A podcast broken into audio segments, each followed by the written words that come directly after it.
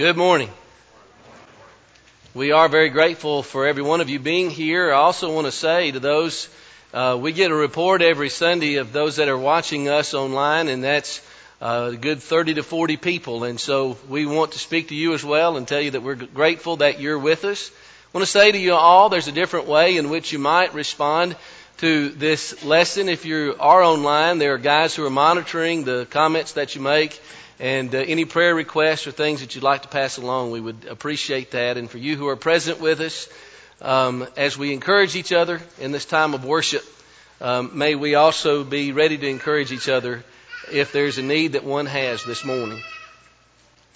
Since 2004, Kathy Cashwell has been on permanent disability because of a shoulder injury that she sustained. And she might have gotten away with it if she had not gone on The Price is Right. In 2009, she won her way onto the show, and that means that she was asked to spin the big wheel. Now, she had filed disability paperwork to the effect that she could not sit, stand, kneel, twist, grab, and stretch. But if you've ever watched anybody spin the big wheel, you know that you have to do just about every one of those things. Another little known fact is that federal fraud investigators must sometimes watch The Price is Right because they caught her. And in catching her, they began to uh, file charges of fraud against her. And in the further litigation of that case, they found that she also went ziplining with her family on vacation in 2010. Don't you wonder what was going through her mind? How she rationalized and justified herself on that occasion. Perhaps she felt that she was justified or entitled to do so. Never mind that she lied and cheated. Apparently she thought that she just is going to get away with it. You know, I think about the context of the passage that Chuck just read to us so well. As the apostle Paul is now writing a follow-up letter to a church that was very near and dear to him. They were a church filled with a lot of difficulties, a lot of moral and doctrinal problems, and a, lot of strife and division. And that was at the heart of it. And the apostle Paul appeals to them in the first letter to be united in the same mind and the same judgment, and that there be no divisions among them. And, and he uh, goes one by one through a various number of matters that concerned them and that divided them. I consider 2 Corinthians perhaps to be the most personal letter and correspondence that the Holy Spirit left for us in the New Testament. And as you walk through this letter that begins with a high note of, uh, of comfort and assurance, you get down to a discussion that the apostle Paul is giving to this church or having with this church who has mostly repented and seems to be on the right track. He talks about, as we saw in the reading this morning, the inevitable demise of the body. Try what you will, do whatever you can. You are fighting a losing battle with the physical deterioration of the body. But the apostle Paul says that's no cause for you to be alarmed or concerned or upset because we have something far greater that's awaiting us. We want to lay off this earthly tent for something better. We don't want to be absent from the Lord. We want to be present from the Lord. And we've just read that in that section of scripture in chapter 4 and chapter 5. But in the midst of that, I want us to notice some things that the apostle Paul says. We pick up right where Chuck left off. For we make it our ambition to be well pleasing to him, whether present or absent. For we must all appear before the judgment seat of Christ, that everyone may receive the things which he has done in the body according to what he has done, whether good or bad. Knowing therefore the terror of the Lord, we persuade men. In this context, Paul refers to a great and sobering day that is simply referred to in scripture as the day of judgment. And even though most people live as though they can do what they please and will never have to give an account for their lives, the apostle Paul paints a completely different picture in our text. I just want us to look at those few verses that I just mentioned in 2 Corinthians chapter 5, verse 9 through verse 11, and I'd like for us to make four brief observations about this sobering scripture concerning the judgment. In this sobering scripture about the judgment, what can I learn? The first thing that I learned is that how I live matters. The apostle Paul leads out in, in that text by saying that it matters how I live. It mattered to the apostle Paul as he laid out this idea that he wanted to live in a way that's well pleasing to him, it implied that he could live in a way that was not well pleasing to God. And it would also be that if he did not live in a, a way that was well pleasing to God in this life, that it would matter at the judgment. Most people live with the philosophy that ultimately it doesn't really matter how we live. I think about the idea that was put forward by the humanist psychologist by the name of Carl Rogers. He said that man must trust in himself Man must rely on himself to determine right or wrong. All that matters is, am I a being living in a way that truly satisfies me and that truly expresses me? Even though Rogers was born and, and he died in the 20th century, he reflects a very ancient philosophy. It's a philosophy that we're introduced to in Genesis in Genesis chapter 3, the Bible, Moses is the writer, says, Now the serpent was more subtle than any beast of the field which the Lord God had made. And the serpent said unto the woman, Indeed, as God said, that you shall not eat of any of the trees of the garden. And the woman answered and said, Of the fruit of the trees that are in the garden we may eat, but of the fruit of the tree that is in the midst of the garden, God has said, You shall not eat it, neither shall you touch it, lest you die. And the serpent said unto her, You will not surely die, for God knows that in the day that you eat of it, your eyes will be open, and you will be as God, knowing good from evil. I want to point out to you there in Genesis 3 verse 1 through 5 that a world of pain and suffering and crime and evil followed Eve following the serpent's rotten philosophy. The idea that you can live any way that you want to and not give an account for it is an ancient one. But the apostle Paul is laying out for us the idea that it indeed matters how we live. That it, that we are held to a standard of judgment that we're going to read about further on in verse 10 and then on down through the chapter.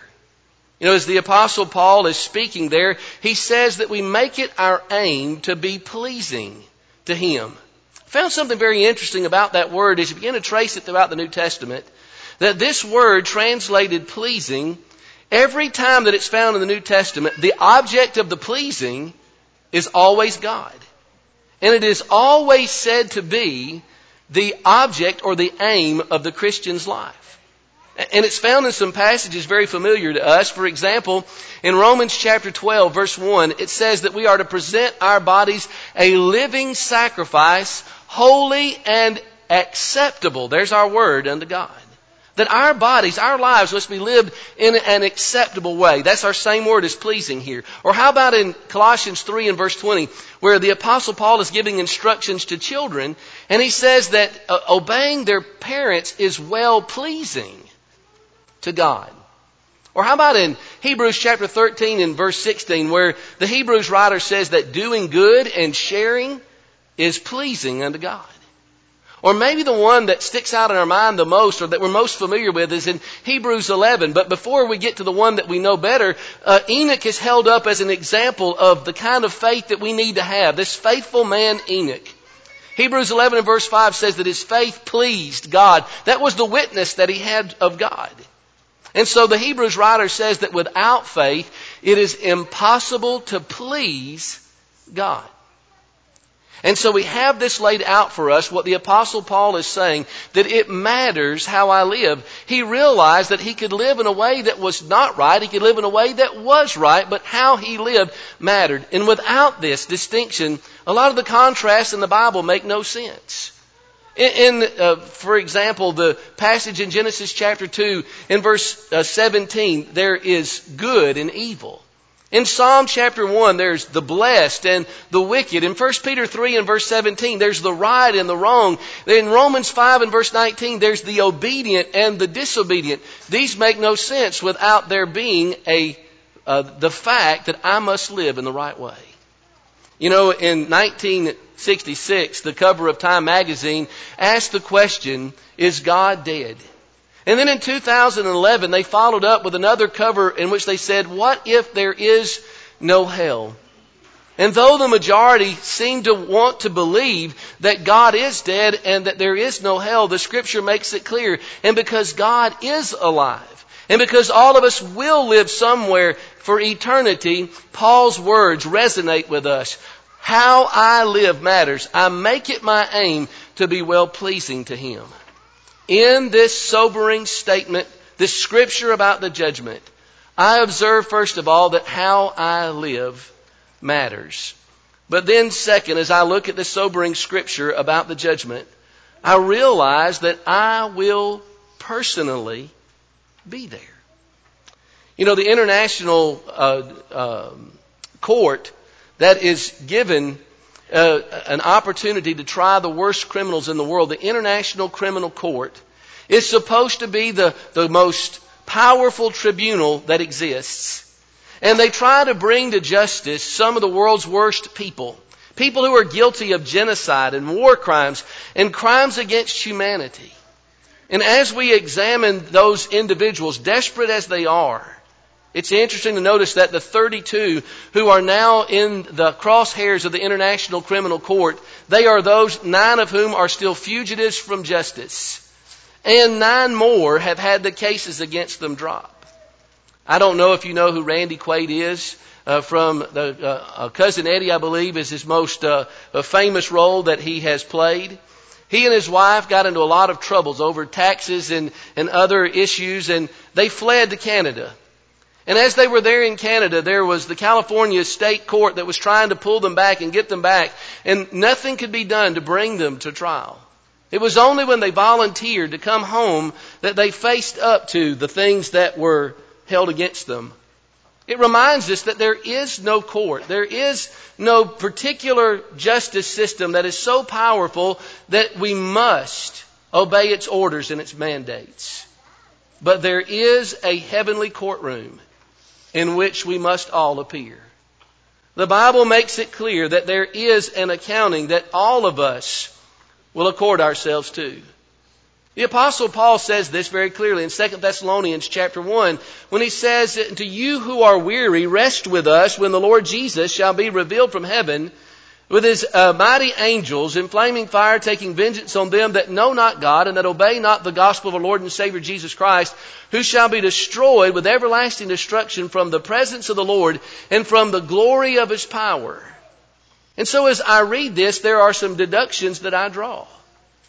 Nobody is so important that they will not be made to appear there. Nobody is so unimportant that they will be overlooked and thus not made to appear at the judgment. Hollywood and music stars and pro athletes and CEOs and uh, geniuses and presidents and dictators, they will be there. And subsistence farmers and peasants and orphans and widows and every indigent person that has ever lived will be there.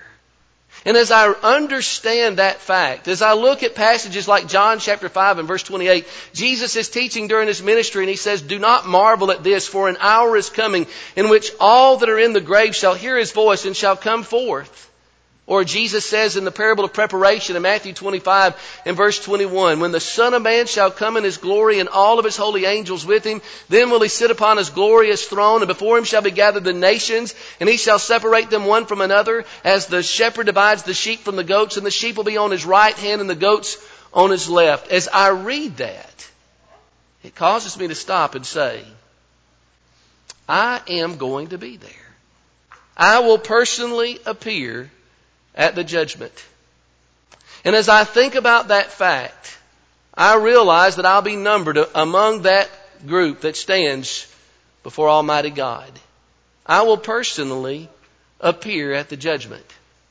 And the substance or the basis of the judgment will be the record of the evidence of my life. As I stand before Him, I'm going to give an account. And here's the thing that really resonates with me as I see that each one of us must appear before the judgment seat of Christ. I'm going to stand before Christ. And I am not going to give an account for how Kathy or Gary or Dale or Carl have responded to the will of God. And they will not give an account for how I did. I am not going to stand on the basis of how Gary and Brenda Pollard lived their lives, and they're not going to stand and give an account for how my siblings and I responded to the message of Christ. I am not going to give an account for how Bobby and Kevin and John and Russell did their work in the Lehman Avenue Church of Christ, and they're not going to stand and give an account for how I've done mine. I'm not going to stand and give an account for how the Lehman Avenue Church of Christ behaved or how America was or how the world acted. And they will not for me. But as sure as I am standing before you this morning, I will stand before the judgment seat of Christ. I will stand and give an account for what I have done with that great plan of salvation. The, the grace of our Lord and the love that was shown at Calvary I will stand and give an account for whether or not I responded to the conditions of that grace. I will stand and give an account for how I lived the Christian life. As I am standing before you today, I will appear at the judgment and so will you. Hebrews 9:27 makes it very clear, as it is appointed unto men once to die, after this the judgment. In this sobering scripture about the judgment, I also learn that I will stand before the judgment seat of Christ.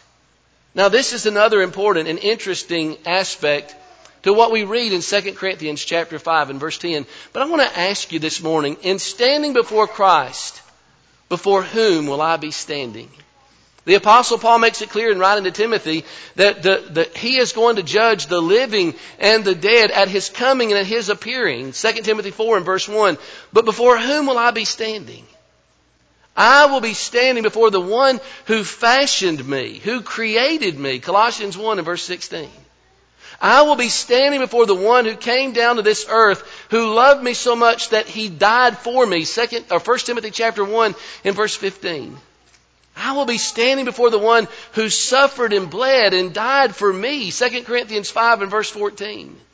I will be standing before the one who destroyed Satan's power over me through his sacrifice, Hebrews chapter 2 and verse 14. I will be standing before the one who left his will for me to be written down by men for me to follow, Mark 16 and verse 16. I will be standing before the one who in that word wrote me to warn me of the reality of hell, Matthew 25, 46. I will be standing before the one who wrote to assure me of the promise of eternal life and that new heavens and new earth and in John 14 verse 1 through 3. I will be standing before the one who one last time wrote to me and not only says, come to me, but said, behold, I come quickly. Revelation chapter 22. The silence of the order of the universe is going to be disrupted in a moment. And that order is going to be replaced with calamity.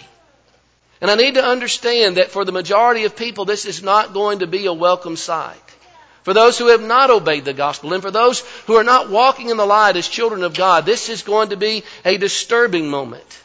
It'll be a moment that catches the overwhelming majority off guard. They're not going to be ready for that. They're going to see the power and the authority of Jesus, but it'll be too late for them. They'll bow every knee, and every, every knee will bow and every tongue will confess, but it will be too late. Philippians chapter 2 and verse 11. For those who have responded to His grace, it's going to be the most wonderful day, the glorious moment, the moment we've been waiting for. I love how it's put in Matthew 25 and verse 34. Then shall the king say unto those who are on his right hand, Come, you blessed of my father, inherit the kingdom, listen to this, which was prepared for you from the foundation of the world. Do you see that before God ever created humanity, out in the eternity before time, He had a place prepared for His children. It was a place prepared with Him, a place prepared that's so wonderful by any comparison that we make. And for those who are on his right hand, this is going to be a wonderful moment, a blessed moment, because even though we may have been troubled in this life, it's going to be a time of unimaginable joy and eternal comfort. Second Thessalonians 1 and verse 7. And standing before Jesus will be standing before our dearest and closest friend. But if we have not responded to the benefits of his grace, and we've not been obedient, it will be worse than our greatest fears realized. Listen to the contrast in Matthew 25 and verse 41. Then shall the king say unto those that are on his left hand, Depart from me, you cursed, into everlasting fire. Listen to this. Prepared for the devil and his angels, and these shall go away into everlasting punishment. You see, when the, that fire was created, it wasn't created for us. He doesn't want any of us to perish, but for those who fail to be obedient to His Word, it will be the place where they'll go where there's no comfort forevermore. And I realize that I will stand before the judgment seat of Christ. There's not going to be a place that is for those who are not quite good enough for heaven or those not quite bad enough for hell. I could not stand before a more fair, a more patient, and a more loving judge than Jesus Christ, but his decision will be right. It will be irreversible. And I understand that I will stand before the judge, Christ, on that day. In the moment, in a twinkling of an eye, at the last trumpet. 1 Corinthians 15, verse 52. But in this sobering scripture about the judgment, I want to notice one more thing that I will be rewarded according to the deeds which I have done. There'll be no mistrials, there'll be no mistakes at the judgment. Our Lord is going to have privy to the perfect record of every individual's life. In Revelation chapter 20 and verse 11, John said, I saw a great white throne, and him who sat upon it, before whose face the earth and the heaven fled away, for there was found no place for them. And I saw the dead, the small and great, stand before God, and the books were opened, and another book was opened, which is the book of life, and the dead were judged out of the things which are written in the books according to their works. And the sea gave up the dead that was in it, and death and Hades gave up the dead that were in them, and they were judged every man according to their works, and death and Hades were cast into the lake of fire. This is the second death, and whoever was not found in the Lamb's book of life was cast in the lake of fire. As I read that passage, I realize that the evidence will not be tampered or messed with in order to frame me or get me off the hook. My life and how I lived in response to His grace, whether or not the blood of His Son is covering my sins, will be the basis of the judgment as I stand before Him.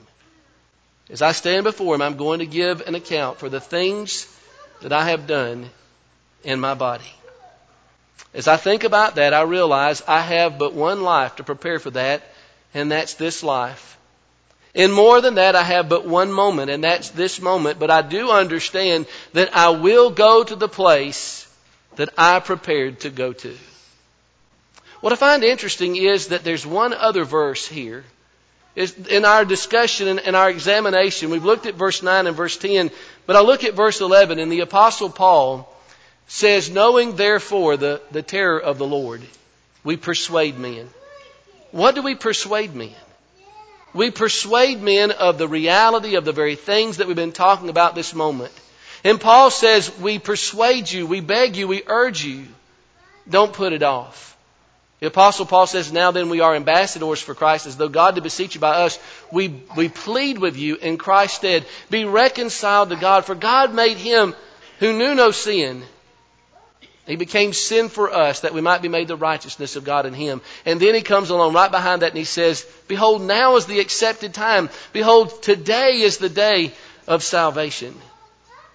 You know, as I read and examine this, I realize God pleads with us through His Word to make sure that all of us unitedly live in such a way that we can stand on the Lord's right hand at the judgment.